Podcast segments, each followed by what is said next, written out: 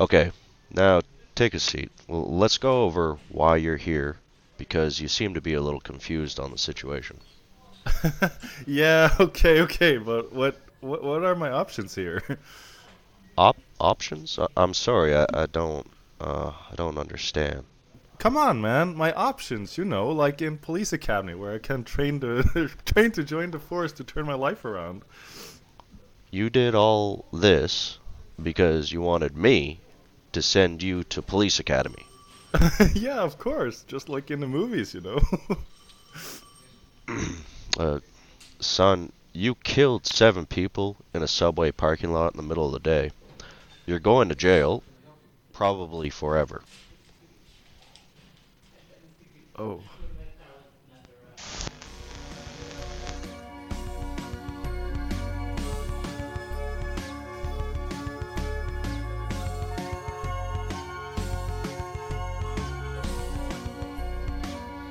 Hey everybody, welcome back to another episode of Critically Optimistic.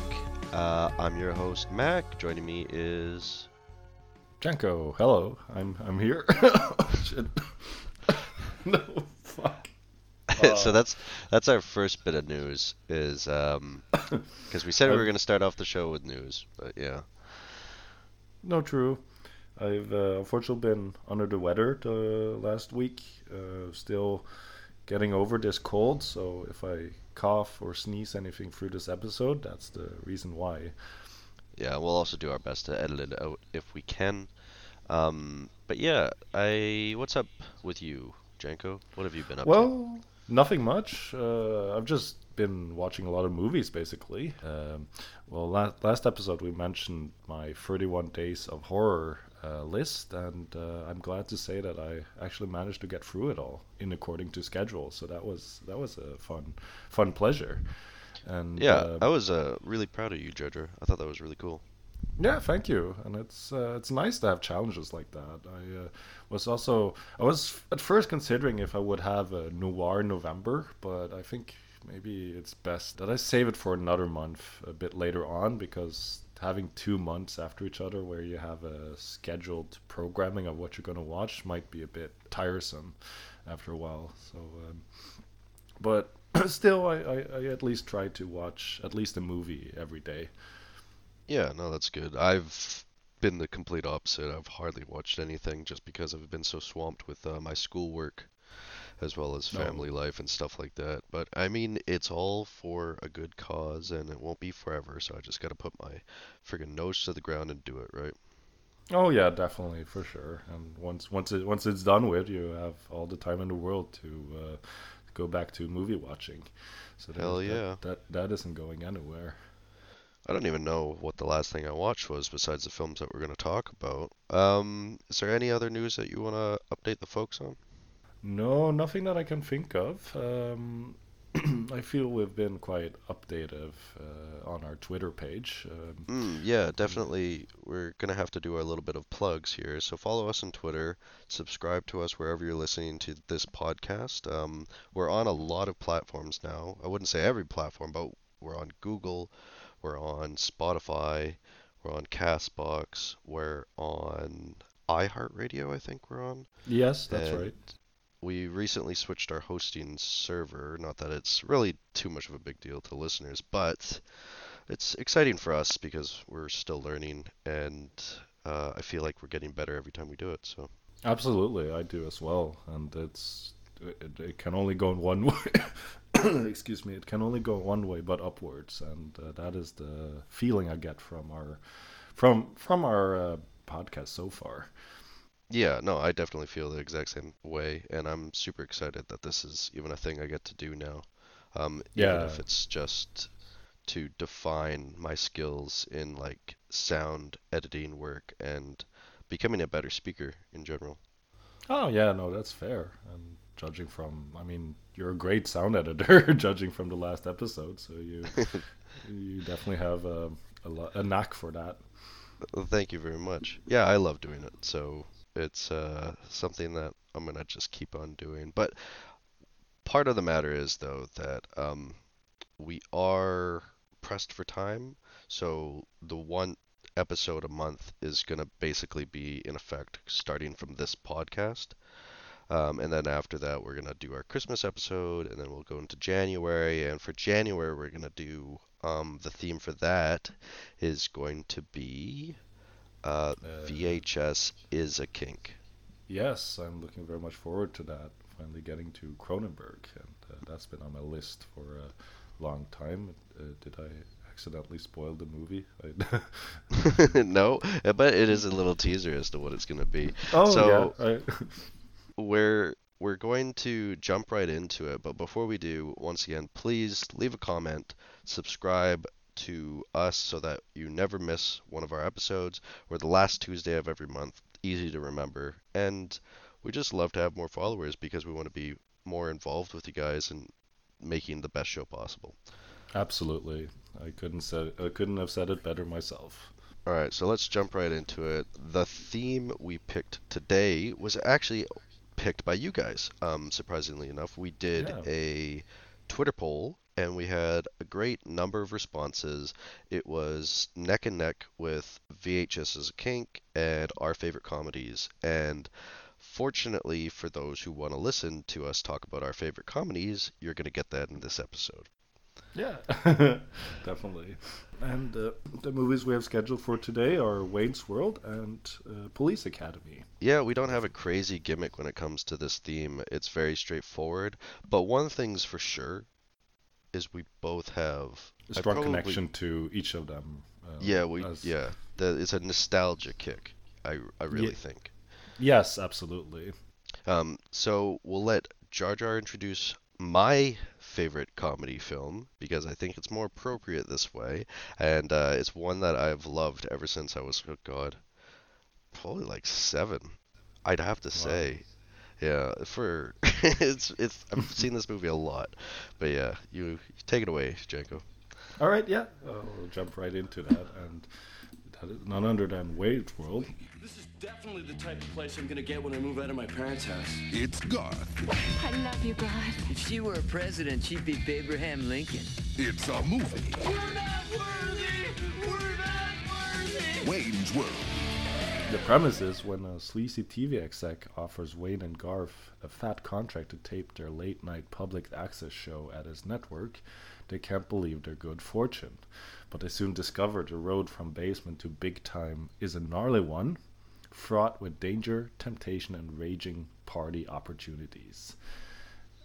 Yeah, that's uh, Wayne's World in a nutshell, really. It could even be summed down to uh, a smaller uh, little synopsis than that. Yeah, definitely. But yeah, for anyone who hasn't seen Wayne's World, um, it stars Mike Myers, uh, Dana Carvey. Carvey, I cannot say his name. Uh, yeah, it surprisingly has a lot of has a great cast of uh, actors. Like even even Ed O'Neill has a cameo in this, or a, a bigger role than a cameo, but still a small small part. Yeah. Well, it, we'll start off with saying, so this is my favorite comedy. And some of you might be like, yeah, Wayne's World's such a great movie. Some of you might be like, ah, it's kind of lame. um, one thing for certain is if you like Saturday Night Live, you'll probably like this movie. But it's weird because I've seen this movie first, right? And I didn't know Yeah. about Saturday Night Live when I was that young. And I know the connection now. Um, Jar Jar even reminded me because I forgot again, and it doesn't seem like it even matters. You know what I mean? Because it's Doesn't its really, own- no. No, its own. It's its own entity, and it's funny enough as its own thing. Um, but obviously, as I get older and as I try to define my taste in film, we both saw flaws because we watched this together actually when we were rewatching these films. That's right. What did you think of Wayne's World, uh, Jar Jar? Because I mean, mean- everybody kind of knows this was my favorite comedy, so Oh yeah, no, like it's it, it's definitely a movie I appreciate a lot. I um, it, it is a movie I've seen quite a lot of times, and last time I saw it has been a couple of years ago. So it was very nice going back into this in a more critical mindset. Uh, I do feel a very, I, f- I also do feel quite a strong nostalgic connection to this movie as well. Um, but I do agree with you that it it, it is a it isn't a flawless movie. There are some issues, but they really aren't that big. They are more a nitpicky part on my end, uh, but still, still a very solid movie. Yeah, well, I think um I think when I watched it, rewatched it with you, like we still both of us were laughing. I, I'm pretty sure almost throughout the whole film Oh because yeah, it, it is funny and they have great like bits in the in the film. Um, Yeah. But there's things you just kind of watch now, especially with us getting older, and you're just like, like one of the biggest ones that I said was like, man, if I were to remake this film or when it was being made, like someone must have been like Mike Myers and, and Dana. They're really um they're kind of old to be playing these roles, you know. And I get that they're kind Oh, of like these dropout guys who haven't really made much of their lives, but in the same sense, it's it's a little bit like uh that it kind of feels like the the demographic should have been a little bit younger, and especially when you Mhm. watch this in a more high definition um, setting as opposed to when we watched it like in VHS, you can see all the wrinkles in all of their faces, and it's just kind of funny. yeah, no, definitely, I agree. Um, well, we could talk about more or less great cast of characters and actors that were played in this film, both music celebrities and just Saturday Night Live celebrities as well too, because we have one of the first film appearances from oh Chris, Chris Farley, right? Chris Farley. Yes, thank you very Yeah. much. Yeah, Chris Farley making his first time appearance on the big screen here, and it's really great to see him, uh, even if it's just a small small role. Oh yeah, Uh, definitely. Obviously, we've already said the two main main characters, but we also have Rob Lowe. Oh um, yeah, Meatloaf has a small cameo. hmm And Rob Lowe actually was quoted in saying that uh, if it wasn't for this film, he didn't think that his career would have had the jump start that it needed. Oh really? Wow. hmm Yeah, so he, he that's why he kind of shows up in the Austin Power movies too. Oh yeah, that's right. Yeah, yeah. I, I, I love those moments in Austin Powers where they have like short cameos of um, of uh, celebrities. Um, I was also very surprised that Lee Tergesen is in this uh, film. For any people who are very knowledgeable about TV shows, he was the main star in the HBO show Oz, uh, which is a totally com- totally different role he plays here than compared to Oz. Uh, there he has a story arc and a two. it was very nice nice to see him because I don't usually see him in a lot of movies. Yeah, Lee uh, that's uh, Terry, the camera guy. Yeah, yeah, uh, yeah. Those guys, they're such a big sort of. I wouldn't say they're a vital role to the film, but they are quite entertaining to see when they are on the screen. Oh yeah, Uh, for sure. Because they're such characters of the time that the movie's kind of taking place in, which is Yeah, uh, 1992. Yeah. I also like how this whole movie is kind of like referencing a lot of TV, uh, like uh, a television. What would you call that? Like it, it spoofs on a lot of television culture, and I mean that is the main premise of the film, where it it, it just is uh, almost like a spoof of the TV era. You could almost say. Yeah, it's this film doesn't suffer from a lot of other comedies because it, does. It, it did it in a way where it almost became timeless, and I think it was accidental, um, because its jokes still make people laugh, even if you're like, I don't know what the heck that's from, because it's just it's just a funny bit, and oh yeah. it was sure. probably funnier back then because everybody got every single reference that they were making. But even now, it, it doesn't really matter because it's like the, the bit was just funny alone by itself. Oh yeah, definitely. I, absolutely. Oh, what- and- One of the other things, sorry to cut you off there, Jojo. One of the No other things that I love about this film, though, is the intimacy that the film provides. Because you don't get that with comedies very often, but there's an intimacy the film provides by breaking the fourth wall all the time. And the only people who could break the fourth wall, well, it is Wayne and Garth, but I think there's other people who could break the fourth wall, and especially at the end. I mean, everybody breaks the fourth wall at the end. Yeah, true, but it's, it's nice. It's definitely a nice. Um, I, I don't know if you would call that a gimmick, but it, it, it is a nice thing to have in this movie because it yeah, it, it, it does give a sense of intimacy, as you were saying. Yeah, um, and it's kind of nice because the film ultimately, it's about them getting like they they have their hopes and dreams put into the show, and then they think they're gonna make it big, and uh, it starts kind of tearing them apart. If you think about it, this film is kind of a, a bromance in a in a oh way. yeah, definitely. I Um, wouldn't say it's the most solid bromance comedy in the world, but it is. It is a bromance to a sense. Yeah, But if you think about it, the time that Wayne and Garth are apart, I swear to God, it's like not even five minutes until they make up again. So, yeah, no, true. Would you say that this movie is part inspired by Bill and Ted? oh, it's hard to say because I almost want to say I like Bill and Ted more than Wayne's World. Yeah, yeah, But- sure. I wouldn't, because w- w- one thing that Jar Jar and I talked about is when we were picking our favorite comedies, we didn't want to go into subcategories because Bill, Bill and Ted to me is not a straight comedy. It's a, it's a comedy sci-fi adventure, Mm.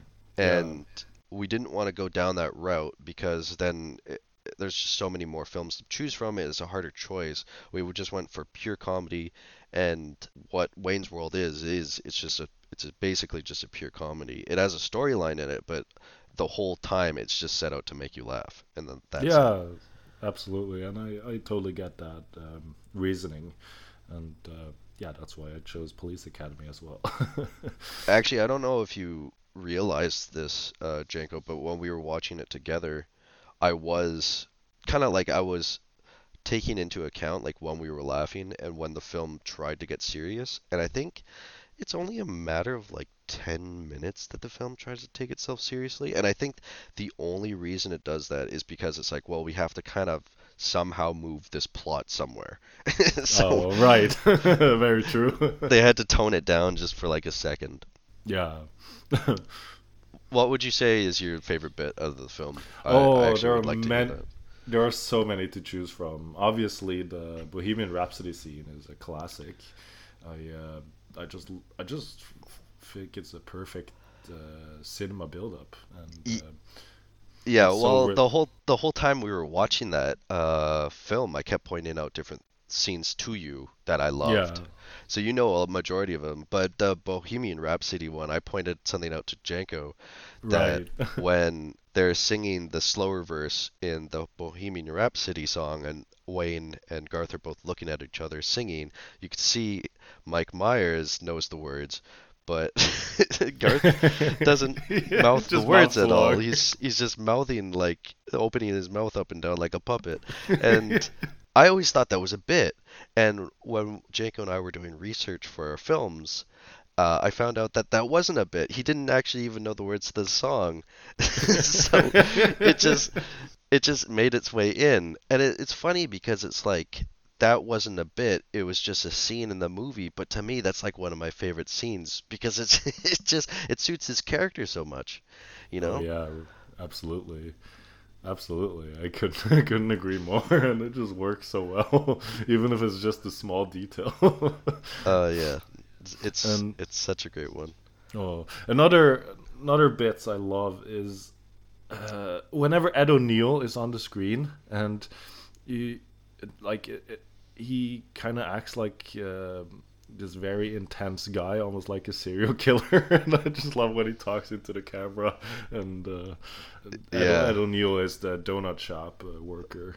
Yeah, And, uh, uh, yeah. Ed O'Neill. He's the, actually he's the other guy who breaks the fourth wall. So yeah, that's right. Yeah, Ed O'Neill does a really Oh. great job in that uh, this film, even though it's it's funny.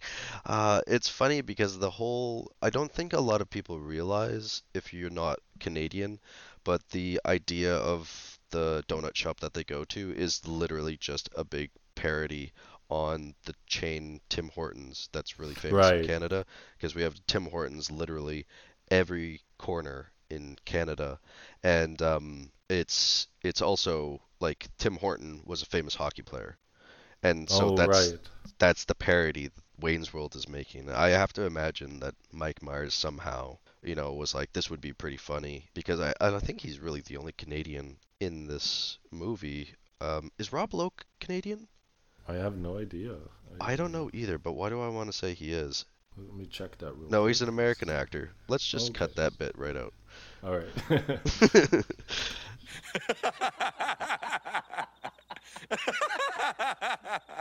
no. Well, Yeah. yeah, like uh, there are like small, small moments I just appreciate in this movie, especially the ones involving um, Garth when he um, when he says to the camera guy, "Hey, what's that over there?" and then he scutters off. I just find that very hilarious, and uh, I think the ending works uh, with the. Uh, oh, let's do the Scooby Doo ending. yeah, the, the ending really does work in the sense that it's like it's just as nonsensical and fits with the rest of the tone of the the film, Mm. but it in a, in a way it could still try to end what it's doing, you know? Oh yeah, for sure. But I but I uh, do appreciate all the the jokes here are very memorable and I, I do think they aren't exactly dated because we just rewatched it and it's still as funny as two or five years ago. So it's um it's it's a great written comedy, uh, that's for sure, and all the gags and jokes are quite memorable. Um, Mm. and like uh, there are scenes you can automatically think of when you when someone uh, when someone mentions uh, Wayne's World, and that's that's just uh, wonderful. Yeah, well, I mean, and there's great. Um, you're right. You're right. You're definitely right with that because all of the scenes still make me laugh. A, ma- a majority of the film is just great. Like when we look at it with a critical eye, you can see that there are things that just don't hold up as well as they used to, or it had pacing issues, which is actually one thing I, I have a, a problem with in this film. Um, Yeah. the pacing issues is probably the biggest part I have, uh, where I'm I'm just not enjoying that bit of the film anymore. Um, but they they just hold up with great bits, and I think that's the thing that always makes this film rewatchable because you go back to it and it's just like like those stupid YouTube videos you can watch now where it's just like meme compilation and you just watch it and it makes you laugh forever because it's like someone just took all the best things they could find and it just makes you laugh for a solid 15 minutes and this is Oh, just yeah. the basically the equivalent of that except someone put in a lot of work yeah, no, absolutely. Like Um. One of my favorite scenes is obviously one of my favorite scenes is the where they're in different places and then they're in Delaware. I always thought that was really funny. um, yeah. the one uh, I love tremendously a lot is the advertising scene. Contractor, no. I will not bow to any sponsor. Oh yeah, that's great. it's a, like it's a great way to set up um, uh, a gag in the film. And Yeah, I- just make make it, it just makes it more like uh, it, it it makes it more. Um, oh, how would I describe that? Like it, um, it, it the mo- like it's very self aware, and I love that. It's um, Yeah, they're definitely self-aware, and it's also a great way of putting in ads in your film. You know, like in this sense, because it's a comedy film, they probably did have some sort of contract to put those uh, those product placement into their film, and they did it in a really creative and funny way. Like it, it's oh it's yeah. it's such a memorable scene. I love it. Um, what were your issues with the film, Jacob? Uh, mainly this time around, I realized that I wasn't uh, as fond of Cassandra, the person who's played by Tia Carrere. I, I thought her acting was a bit bad this time around, and I noticed I had a huge gripe with that character for some reason. Mainly because I felt that it was slowing the movie down. Um, Okay. But it, it, it's not a huge problem but it's just something i noticed this time around. But i do i do notice the pacing uh, same as you mentioned where it just at times it just feels a bit dragged out feels a bit long and uh, it's not maybe something that you not remember but uh, when you Yeah, well, it's- that. It's not really a long film, so that's kind of the problem with that because it's not it's not like it had to be longer and it's not like it had to be shorter. It's just Mm. the the film's rhythm at the start. It, it's good at hitting all the beats that it wants to hit and taking the audience through Wayne and Garth's life. But then once we start getting to the I guess the the problem that Garth and Wayne have to face, it wraps it up almost immediately if you think Yeah. about it. And that's Yeah, really no, where the definitely. pacing starts because it's like it, it's the setup setup. Oh, there's a problem. 15 minutes. Eh, it's all done. Yeah, I'm also also I think uh, uh, it focuses too much on Rob Lowe. Um, I find those scenes a bit boring, but still just a nitpick. Uh, but honestly, I don't find any other main major problems with this film. I I like uh, Russell, the the TV producer. He's I think he's a funny character. No, Yeah, I he can't re- he has uh weird growth. His character. Yeah, yeah. where he starts off as this really high end like uh, TV producer, and then all of a sudden he he just wants to be part of the crew, yeah. which is, which is sweet if you think about it. Oh, it really is, yeah. like, uh, like they, um, like they grow on him, and he wants to get that same uh, friendship or camaraderie, I guess. Yeah, camaraderie. The, that's that's the right word to be using. Um, well, we should probably mention that the director was Penelope Spheeris. She, I mean, if you're like, who's that? It's probably the right thing to say that. Not saying that she hasn't done really good things, but it's more things that I saw as a kid. So, like, obviously she did Wayne's World. Uh, she didn't do the second one, but she's done films like The Little Rascals, which was made in Oh, yeah. 1994, which is a film that I actually saw. God, I must have seen that film a lot. I don't know why, but I know I did. Oh, yeah, I've actually never seen it. There's a quote in that movie where the kid just sings about having two pickles, and I don't think I'll ever get that friggin' song out of my head. but she's done things like Senseless, which is a movie I do remember being in like the movie rental store, um, starring uh, David Spade and uh, Marlon Wayans. oh yeah. And there, she did Black Sheep. Uh, she's she's done other stuff, but none of it's none of it's anything that anyone would really remember. Like she did the Beverly Hillbillies Right. movie. Yeah, I also see that she did uh, Suburbia. I've heard that's uh, a somewhat great movie, but I still haven't seen that one either. Yeah, I haven't seen Suburbia either. I'd watch it, but Yeah, for sure.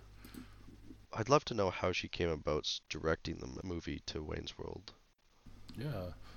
I mean, does she have any SNL work prior, maybe? Good question. I'm not actually sure. She, it says best known f- as a documentary film director. So Oh, okay, wow. there you go. Yeah, I mean, yeah, she did did one for Megadeth, I see, or music videos for Megadeth, and uh, I mean, I I noticed that a lot of directors start out that way, where they just make a lot of music videos. Um, that's just a digression.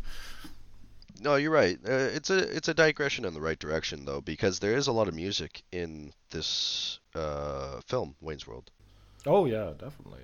Um, most of it only comes from the what's her name? The um, most of it only most of it only comes from uh, Cassandra. Cassandra, yeah. She did perform all that all those songs. Those she's a trained singer, so Yeah, uh, it's something I noticed every single time I watched the film. I just never looked it up until basically now. yeah, it's fun when you when you realize new stuff. It's um, Mm. that's the pleasures of rewatching movies. You know, is there anything like interesting that you noticed throughout the film where it was just like something you didn't notice before, but you noticed this time uh, while watching it? Mm, nothing that comes to mind really. There was one moment I uh, uh, there there's a scene where Garth where you see Garth actually built a robot. I'm thinking about giving Vanderhoff a weekly interview on the show. How would you feel about making a change? We fear change. Like I don't, I don't understand why they pushed that a bit further because it, it's only mentioned in one scene, and it would be fun to see what Garth does in his free time. Yeah, it's just, I think that's kind of the joke that I've always loved uh, every time I watch this is that Garth is a secret genius.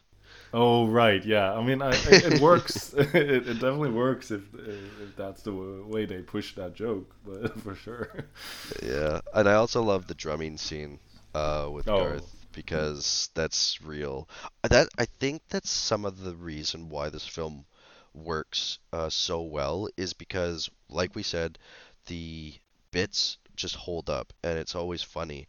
But every time the film switches away from the comedy aspect into like the more musical side, uh, it's always real, you know? Oh yeah, yeah, true. It's always real and it's always enjoyable. I know you didn't enjoy her singing as much as I did, but I mean, I, the the singing wasn't bad. Uh, I was more. I, I I noticed I was more bothered by her accent she has in this movie because it's fake. uh, yeah, it's very fake, and she's what uh, she's Hawaiian. Hawaiian, Yeah, so she Hawaiian. she should be able to speak proper English. So it's like, But it obviously it's not because it's written into the film. yeah, no, true, fair. Uh, but uh, but uh, my favorite character is without a doubt uh, Garth. And, um, it's just a character I can easily relate to, uh, just because I can see myself as being the the type of person that is a bit pulled back, is a bit uh, shy, a bit, but but still has uh, has a lot of heart and is uh, just great character. And yeah, I've, I've always loved Garth uh, since I was a kid when I watched this, and he'll still remain my favorite character of this movie. Yeah, no, I I love Garth as well. I think he's definitely one of the better parts of the film. Um, I like Wayne's character too, but I think every time I watch it, I end up liking Garth more and more and more. Yeah, I mean, I mean, every problem that happens in this movie is because of Wayne's fault. Yeah, it's his ego getting in the way. right. Yeah. Which is almost reminiscent of the actor who plays him, Mike Myers. Oh, right. True. being a notorious um, a-hole. So, Yeah, it's a shame a lot of comedians are aren't that good people. yeah, um, to get back to the question I said, one thing I noticed about this film I, I never really questioned before is multiple times Wayne states that he lives with his parents, and you are in his house at like uh, here and there, you know, throughout the film. Hmm. You never see his parents. No, that's, yeah, that's true. that's one thing you, you think in a film like this it, they'd easily be like, "Oh, here's my parents," you know, and maybe there was a scene like that. I don't know, but uh, and it got cut or something like that, but they, it never gets shown. And I always, I just this time around, I was like, "That's kind of weird," you know, like because you could Right. easily say, I get that the bit is like he's a he, he's a moocher who's just you know he's not making any money he's just trying to do this thing and he lives with his parents um yeah. but you never see the parents so it's like okay you could have easily just made it that friggin Wayne and Garth like live together or something like that Yeah, no, that that's true. Yeah. yeah that's the only thing I, I really noticed this time around I was like where the hell are the parents and like people are running in and out of that house like friggin TV executives are just running through the front door going Yeah. downstairs so I just thought that was an interesting thing Yeah. but yeah uh what would you give the film Jojo Um, judging by how nostalgic it is to me, and now this is hard uh, because I don't know. I, I I kind of feel an inkling because it's a comedy. I'm not allowed to rank it that high, but I I think it's a fair four uh, on my end. Okay.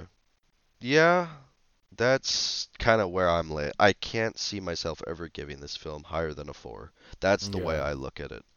Is uh, a four out of nostalgia, just because that's what it's always going to be. If someone came to me though and they're like, "Man, that's only a three-star film," I'd Mm. probably still be like, "Yeah, I could see that," you know. Yeah, definitely, absolutely. Yeah.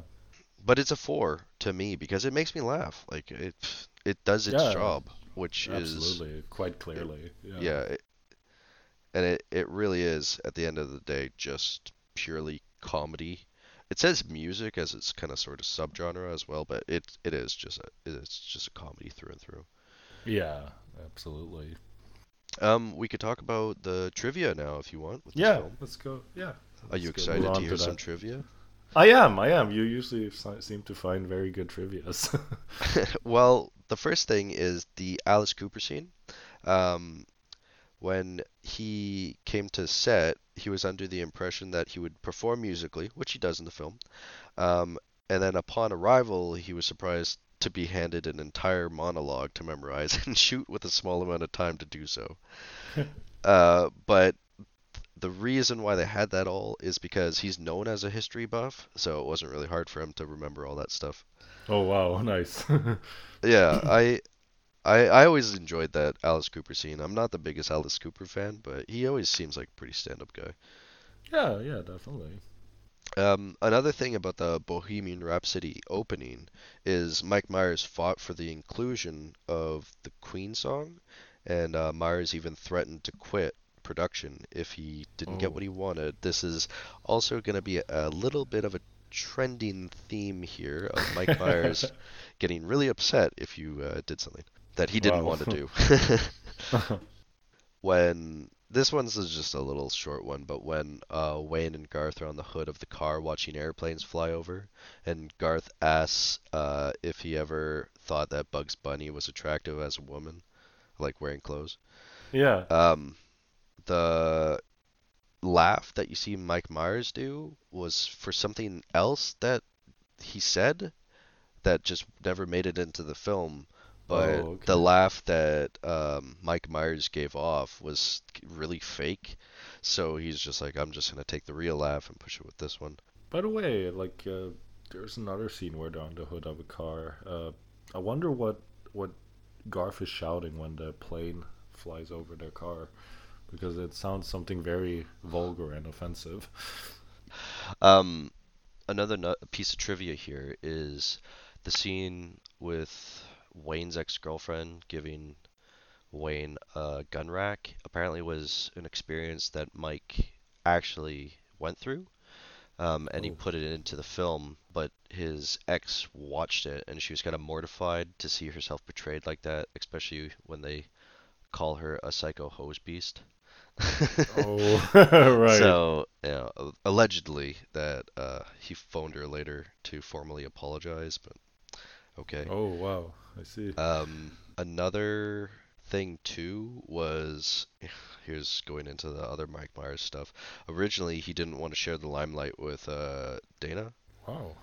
Yeah, he wanted to do the whole movie by himself. Oh, that Which could- very arrogant. Yeah, could you imagine though seeing that? Oh, that would be uh, much worse. that wouldn't wouldn't be as good. Like uh, Garth is easily the the found is a is a good foundation of the movie. Like it's uh, it, it helps supporting the movie in just the right way.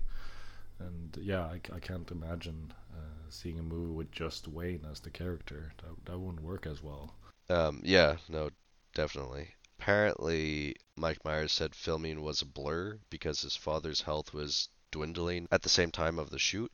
Um, Oh, and yeah, I guess it was just wasn't a really good time because you got to think with all the other stuff too, with all the all the stuff you hear about Mike Myers and how he got upset on set over the littlest things, stuff like that.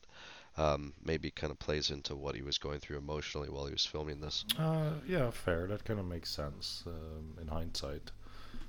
Um, the rest are just what they are, but I think we've covered all the major ones. Nothing really too crazy, and I mean, there's not really a lot to talk about with Wayne's World. It's just a Mm. really good comedy that has a lot of well put together bits and a decent story that keeps you entertained. Oh yeah, definitely. I definitely would recommend it to anyone who hasn't seen it for some reason. Because it seems kind of impossible. Like, it's one of those films that everybody's seen, you know? yeah, yeah, it definitely seems like it. You know what's another scene that we never mentioned? And it kind of brings us into our next film is when Cassandra was saying how she learned to speak English, which was through university, oh. and the Police Academy film. Yeah, like it was uh, like I never realized that the connection. I was like, wow, cool. that worked. That worked out perfectly. You guys kick ass. You're double life gonzo, intensity in 10 cities, live at Budokan. You know, if you guys got a break, you could really make it. Yeah, and if a frog had wings, it wouldn't bump his ass when he hopped. Interesting. Where did you learn English? College. And the police academy movies. Well, should we just switch over to our Police Academy films now? yeah, that, that's a perfect segue. I love that. Um, all right, so we're gonna be doing Police Academy as Jar Jar's nostalgia favorite comedy. They're lean. Mean. Does the radio bother you? I can turn it down. Obscene. Each and every one of them striving to defend You make me sick. Thank you, sir. I make everybody sick. See the thighs. or upend. Come on, come on. I haven't got all day. The thighs. And now that they're ready for the real world, crime is no longer the number one problem. They are. Can you get my kitty cat out of the tree? No problem, ma'am. Police Academy. Uh, why is it that you love Police Academy so much, Jar Jar? I really it's wanna just know. it's just a movie I've seen since uh, since I was in elementary school, and it I've noticed that it, it is a movie I watch every year almost, and it's just as the first time. It's just as funny whenever I rewatch it, and it has a great ensemble of characters. Uh, with many different perks and uh, personalities and I, ju- I just love that 80s type of humor uh, that, that you have in a lot of these movies from the 80s and it just it's just a very feel good movie to me um, in that regard Well, let's go over what it's about because this was the first time I watched it. So, and I didn't even know really what it was about. I mean, I'm guessing it was about a police academy, and in that guess, I wasn't wrong. But I think I was most excited to talk about this film because I do have problems with this film. But I, I Oh, did yeah. find it It- funny. Um, probably it not has as funny problems not as funny as I thought you probably thought it was, but uh, there was times when I did think it was funny. Um, but yeah, so the film, uh, new rules enforced by the mayor mean that sex, weight, height, and intelligence need no longer be a factor for joining the police force. This opens the floodgates for all to enter the police academy. Much to the chagrin of the instructor instructors, not everyone is there through choice. Though social misfits, Mahoney has been forced to sign up as the only alternative to jail sentence, and it doesn't take long before he falls foul to this boorish Lieutenant Harris. Uh, Oh. but before long, Mahoney realizes that he is enjoying being a police cadet and decides he wants to stay, while Harris decides he wants Mahoney out. That's uh, that's Police Academy for you. yeah that's actually the that's actually the whole story like in um, like in layman terms Yeah, no, it really is. Um, so my first sit down with this film, I I didn't know what to think. To be honest, I didn't know what Mm. to think. I have I have notes I wrote for the film, but um, nice when was the first time you saw this film? Oh, that it's been a while ago. I was in probably ah, shit. It was very long ago. Probably sixth or seventh grade. And uh, so yeah, I was probably 10, 11 years old maybe when I watched this. Oh, okay. And, yeah. So and like yeah, and it's it's like a movie I've heard a lot of friends love, and I uh, sat down and tried to. Uh, to uh, try it out for myself, and uh, I died laughing the first time I watched it. it's just, it's just a fun movie to get back to. But I do agree with you though that it, it has many problems, uh, many dated problems, and uh, I realize now when I rewatched it with a more critical mindset, it's really not. A, it's really not a good movie, but it's still. It, it, even if a movie is nostalgic, it doesn't have to be the best movie ever. It's just uh, what type of connection you have with the movie. Yeah, well, it's worth mentioning with this film that it had a crazy amount of freaking sequels and spin-offs. Oh yeah, yeah, and I've I've actually watched them all, and they aren't they aren't too bad actually, except for the last one. But um, I would recommend watching the two to four. They're they're the best ones. Yeah, honestly, as much as I didn't like overly enjoy this, I, I probably would watch the second and third, honestly, if someone was there to watch it with me. Yeah. Um, or even by myself if I felt like I was really in that mood. I have lots of different critiques that I want to talk about with this film, but before we go into that, was there other things that you wanted to maybe praise about the film or um, talk about with its cast because there's a huge there is a huge cast and uh, like uh, I, I I feel a lot of these uh, actors do a great performance especially uh, Michael Winslow as uh, Larvell Jones who does all the sound effects himself and that's kind of his quirk. And I just uh, like he is the highlight of this film series. And it's just I, I, I just I, I love his stand-up act, and it's great that they incorporated that into his uh, into this these films. Doesn't have that many known actors, but I I still feel they they do a good do a quite good job. I'm not too fond of Steve Guttenberg. I'm not the biggest Guttenberg fan, but I thought he was okay as Carey Mahoney, and uh, G.W. Bailey as Lieutenant Harris was was great. Yeah, I thought I thought Steve Guttenberg did a good job at um he he played the character really well that he was supposed to play, which was just this Yeah, he's charming. everyday like he- this everyday guy who isn't really fond of being told what to do, which is something that everybody can relate to.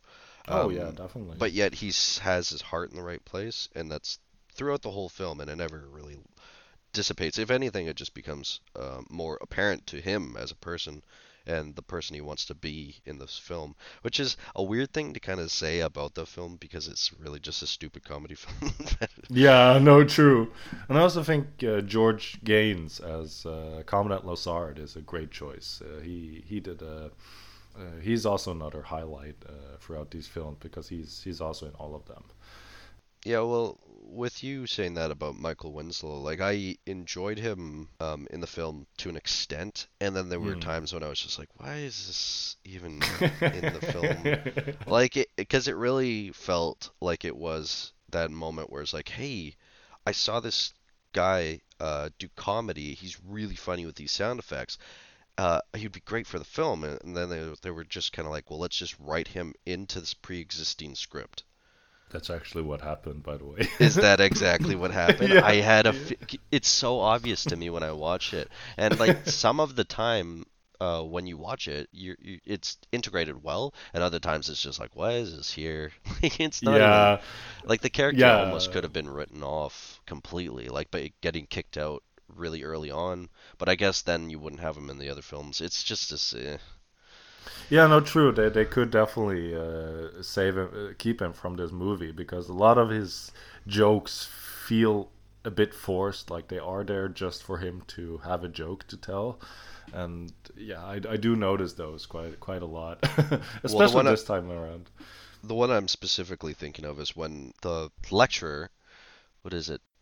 Uh, not the Uh, commandant, but Lieutenant the- Harris. Yeah, Lieutenant Harris. Sorry. Yeah. Yeah. when Lieutenant Harris is walking by the room and he's just pretending to play an arcade machine on his bed. Oh yeah, And right. it's, I think that's pretty. That's the whole scene, and it's just pointless. It's, It's it's- just yeah, it, it's just the scene to. There's no. It's not even that funny. You're just like, what is he doing? It's like he's mentally insane. You're just like, what the hell's going on? Yeah, true. It's, it's just an excuse for him to call uh, Harris an asshole, basically.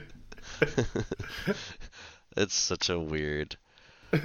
It's such a weird scene. That that that was when no, I I- started having like more problems with like why is this character even here? And then I started to think about it, and yeah.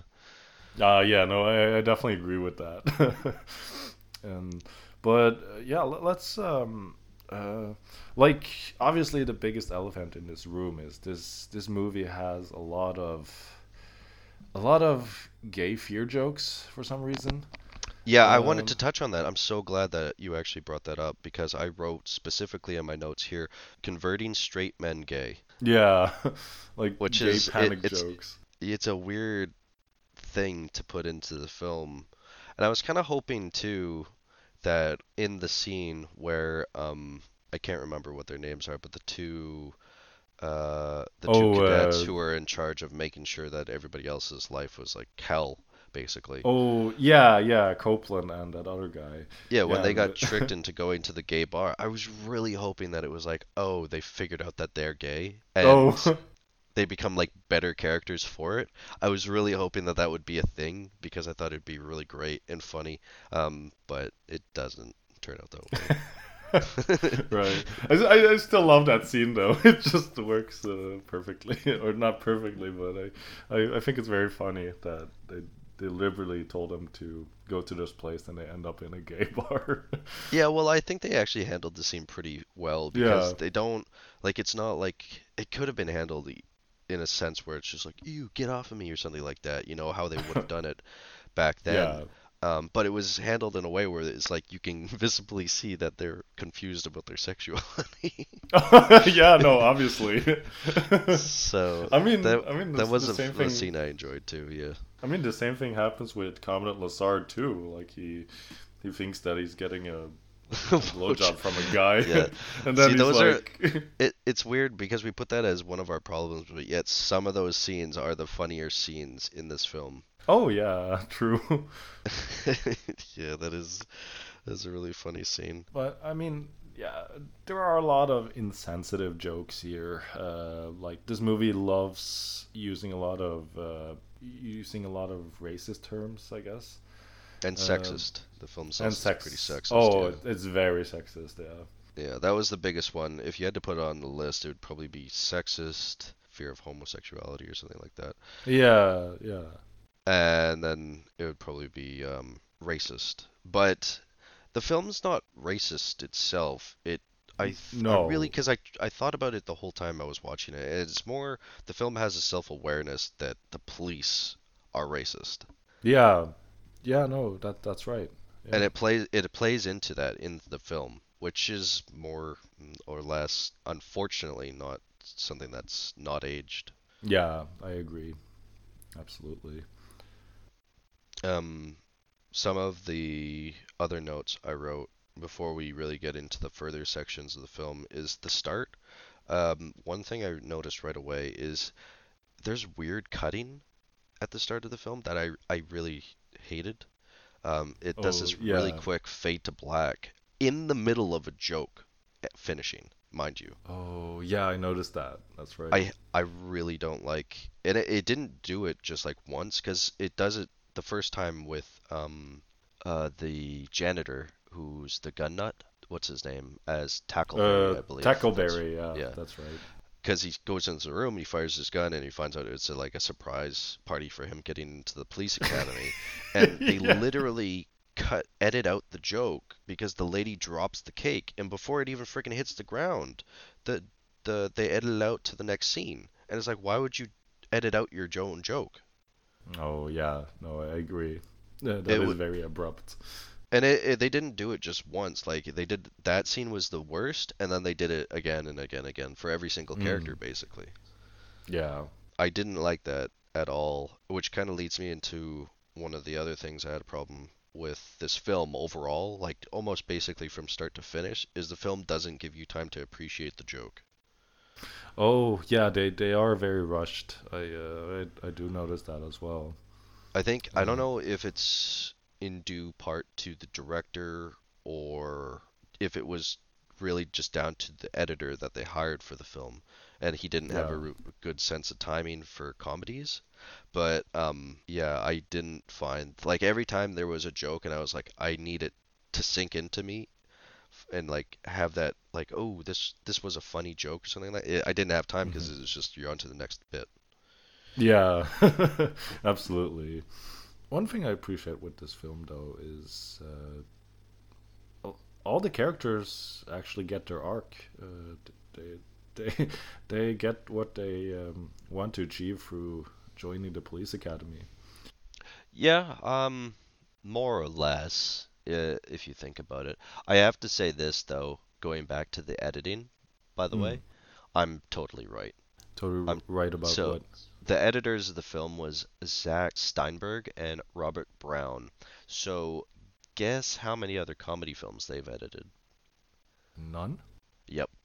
Oh, wow. um, one of the guys who did the editing did the editing for the Matrix, Matrix Reloaded, Matrix Revelations, or Revolution. Sorry, I shouldn't say Revelation. My bad. Um, the other guy did editing for The Lost Boys, Lethal Weapon 3, um, The Client, uh, The Omen 2. Hmm. Like, none of them are comedies. So Yeah. they're the Yeah, no, complete that- polar opposite of comedies, actually. They really are, yeah. when you think about it. So, and they weren't used in the other Police Academy films, so I'm wondering if I would almost enjoy the editing I- more. Who knows? It's a yeah. hit or miss I- when I- it comes to that. I, I, I think you would. Uh, I think you'd enjoy the other ones a bit more because the jokes are are are done better. And um, uh, I noticed because this is the first one that it, it feels very rough and uh, a bit uneven around the edges, and um, it is very noticeable uh, in comparison to the other films.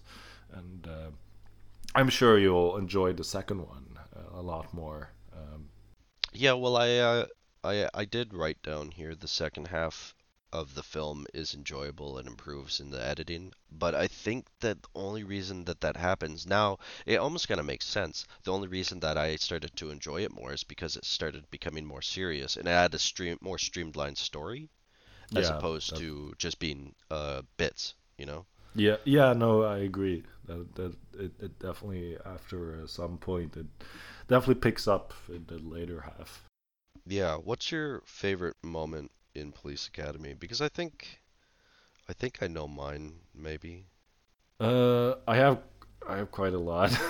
my favorite, uh, one of my favorites is when uh, there's a scene where it shows a women's shower, and and uh, Mahoney is standing outside drinking beer, and Lieutenant Harris comes in, and then after a while they all spot him, and he just jumps and just uh, doesn't realize where he has to go, and it's just I, I thought that was a good setup of a joke. Yeah, that that seems that scene baffled me quite a lot because one, why would you put the women's shower down there with all Oh, those windows? And two, yeah. why would you get why would you get scared? Like I get why you'd get upset if someone was peeping on you, but in the same sense, you have all of the windows open. Yeah, no, I agree. and and then another scenes I love are the ones involving Tackleberry um, when he does the shotgun training. I just find that very hilarious. And uh, well, I can't really um, think of them at, at this moment. That's fine. Should we talk about the aimlessness of the film? Oh yeah, yeah. Let- Let's do because I don't know if you think that it's aimless, but I think it's it's basically aimless for more than half of the film. oh yeah, it really is. Um, there's not really any. I mean, it has a story where it's trying to get Mahoney to quit uh, the police academy because he hates it, but if you took away all the bits in between that, it that's literally like a what, a 10 minute scene in total. Yeah, um, yeah, absolutely, and it's just filled to the brim with just jokes and It's- characters. It's nonsensical sometimes. Um, It which kind of yeah. which kind of bothered me. Like I don't mind that, but in the same sense, when it's not going anywhere or Hmm. in relation to anyone or anything else, um, it just is too much. I think for my for me to enjoy. Um, Hmm. and also the cast was quite large, where I just kind of didn't give a crap. You know. Yeah, mm, I ag- yeah, definitely. You know, one character we didn't even mention though that I actually kind of find found funny because he was just so on cue, and it kind of worked with that. You know, comedy works in uh, a rule of three. Like every time you do something, you do it in thirds, and it's funnier. Ah, yeah. Uh, but that one character, um, what was it, the Martine guy? Oh yeah, George. uh, George Martin. Martine. Yeah, I liked. I love that one scene where uh, I know. uh, Mahoney's like, Hey, George. Can I ask you something? Sure. Every now and then, uh, you seem to lose your Spanish accent. What's up? Yeah. Every now, every now and then. Can you keep a secret? Oh yeah. I'm not really George Martin. I'm just plain old George Martin, fourth generation Merkin. I just use the accent to get the girls. Does it work? Eh. yeah, true. That, is a nice scene. I did like that scene. It was very funny. Um, yeah. Oh, and I, I do I do appreciate some of the training uh, when they're doing the voice training, and Tackleberry comes behind Lieutenant Harris and says, "Drop that TV set set before I blow your nuts off, asshole." and I, I just I just love that scene. And um, uh, I mean, I, I, I agree with I, I agree with all your uh, gripes with this film because it is far from perfect, and um, I I wouldn't say I love this film or think it's great in any way, but it's just very nostalgic to me, and uh, like even then, I, I still would probably give it a low scoring, but it's still fun to watch now and then. Well, I mean, that's kind of why we started off this um, episode by saying it's almost purely nostalgia. Yeah, no, absolutely. That that drives a lot of the reason why we pick these films. Um, do you know much about the director, Hugh Wilson? I I don't, I really don't, but I looked him up to see what else he's done, and I saw I saw he did the Dudley Do Right film in 1999 with Oh. friggin' Brendan Fraser, and I'm pretty sure this is like one of the films that also killed his career. oh yeah, Yeah, I've Um, heard that movie is really bad. well, that and yeah, I, Yeah, I he hasn't it done doesn't. much. no, he doesn't. He hasn't done anything really, at all. Uh, Oh, that's true. there's not a lot to say when it comes to that regard, but really, it isn't. No, I um I noticed that. Um, did I have anything else written here? Uh, oh, yeah. One thing I noticed is um, when I was watching the film, I kept going like, is this filmed in America or was this filmed in Canada? And then I would kind of Hmm. forget about that because I was just, you know, paying attention to the Yeah. film. But then it'd go back out into the street and I'll be like, is this Canada?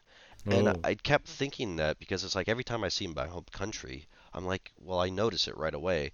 And then when the credits were rolling, I was just reading them, and I noticed the credit said, um, "Part and thanks to uh, Canada and Ontario, which Oh. where it was filmed. Uh, I think it was filmed in Toronto, actually. Oh, okay, wow. Um, yeah, so Yeah, no, I, I don't think they ever spe- spe- specify which city they're in. no, I don't think they do. Um, but I was it was funny to notice that it was Canada because I was like, it Oh, it seems yeah. like Canada. It is nice when you when you notice stuff like that. Well, you want to know what gave it off to me was the architecture in the buildings that they Oh. were in. Uh, they had a very Canadian um, Oh, architecture. is, is is it significantly different than uh, typical American architecture? Not necessarily, but maybe enough for me to notice. Ah, right, I see. Like, uh, I mean, expe- yeah, that makes sense. That makes a lot of sense, actually. yeah, and um, it was just one thing I noticed, and I thought it was uh, kind of interesting. So, Oh, I also appreciate when uh, Hooks finally um, used her voice and uh, "Don't move, dirtbag." I, love that scene. That's a good moment. yeah, her story was really small. Yeah, very short. like you could co- compile that into five minutes. Yeah. Oh, we should probably talk about uh, friggin' Hightower. oh yeah, yeah. What a beast of a character. Yeah, so he was played by uh, Bubba Smith. I don't Smith. know if he's done much else. He's probably been in more Police Academy movies. Yeah, I think he too is in all of them. Okay, yeah, he's a big man, that's for sure. yeah. Oh yeah, definitely. No But uh. I Let's. I quite enjoyed his arc with the whole film. I think that was actually one of my more favorite things because a lot of the characters in this film, all of their arcs were either really small and didn't have a, a Mm. big payoff, uh, or they were um, just not really that entertaining. Uh, but but with Bubba, it was him getting over well one he's a he's more of a sensitive person and then def- trying to get around like his scary demeanor and then two was um he's kind of dealing with that racism within the police academy Yeah. um, which ultimately c- concludes with him getting thrown out of the friggin' academy for trying to defend his his race but yeah, yeah.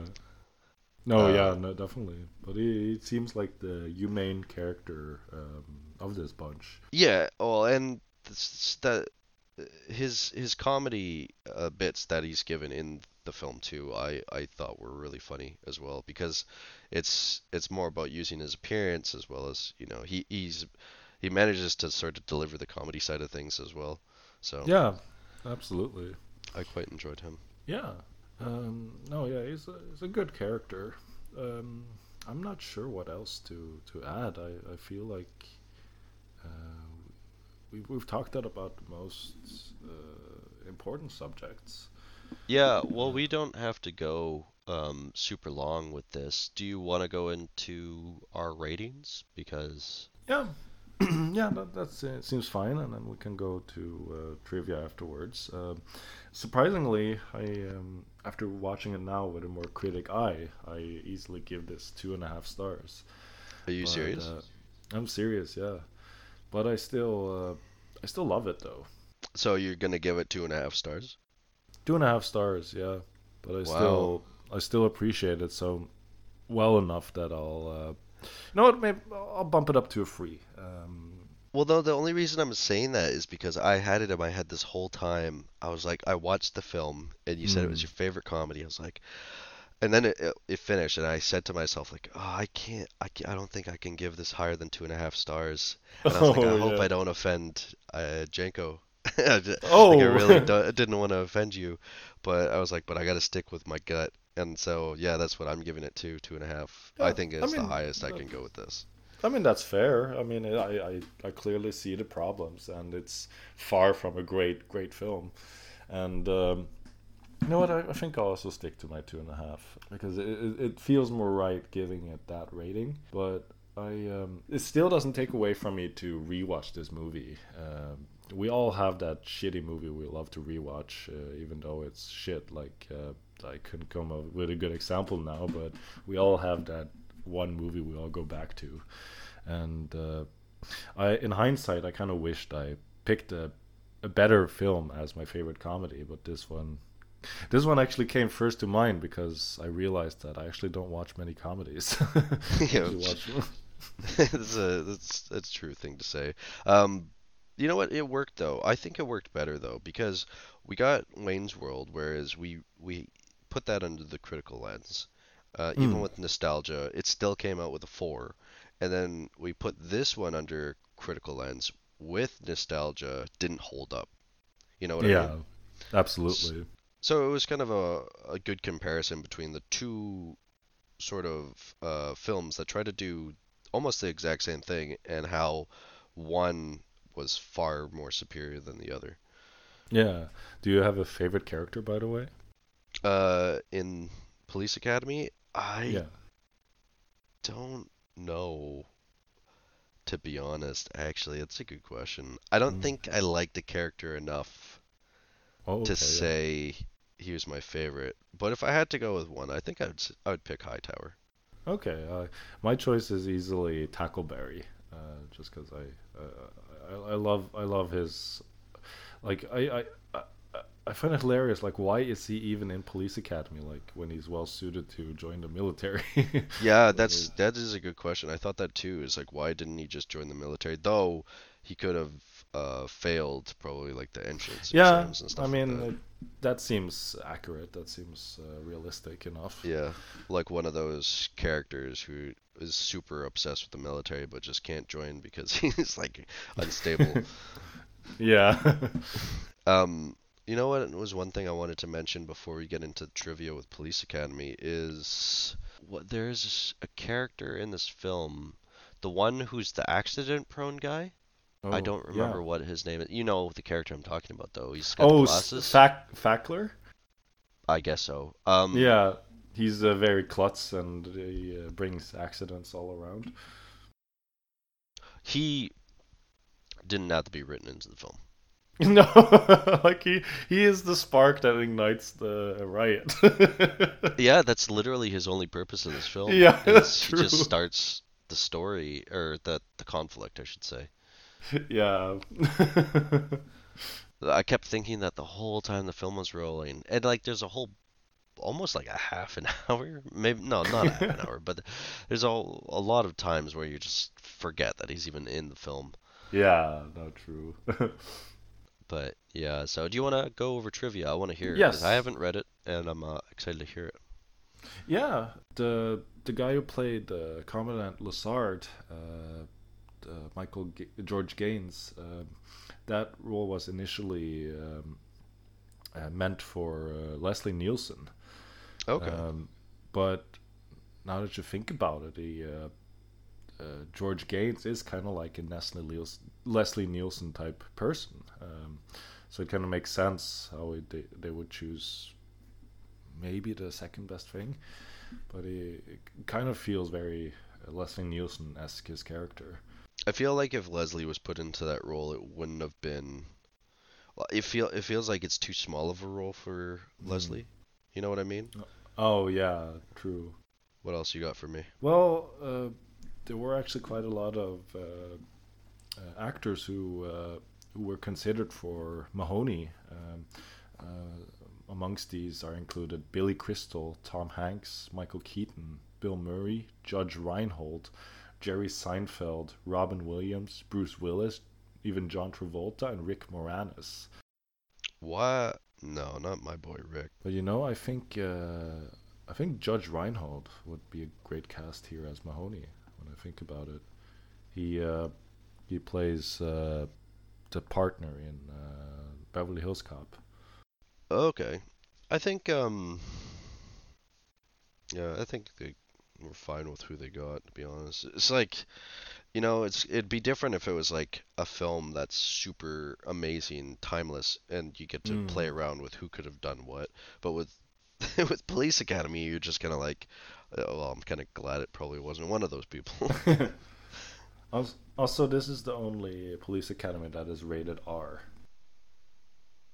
Oh, okay. Yeah, I I remember reading, I think, that um, this film didn't get played on cable TV often, and most Mm. people growing up usually only saw like two, three, and four, um, because they were the only ones that could play on TV. Uh, this one was too heavily edited, and it just never got pl- played.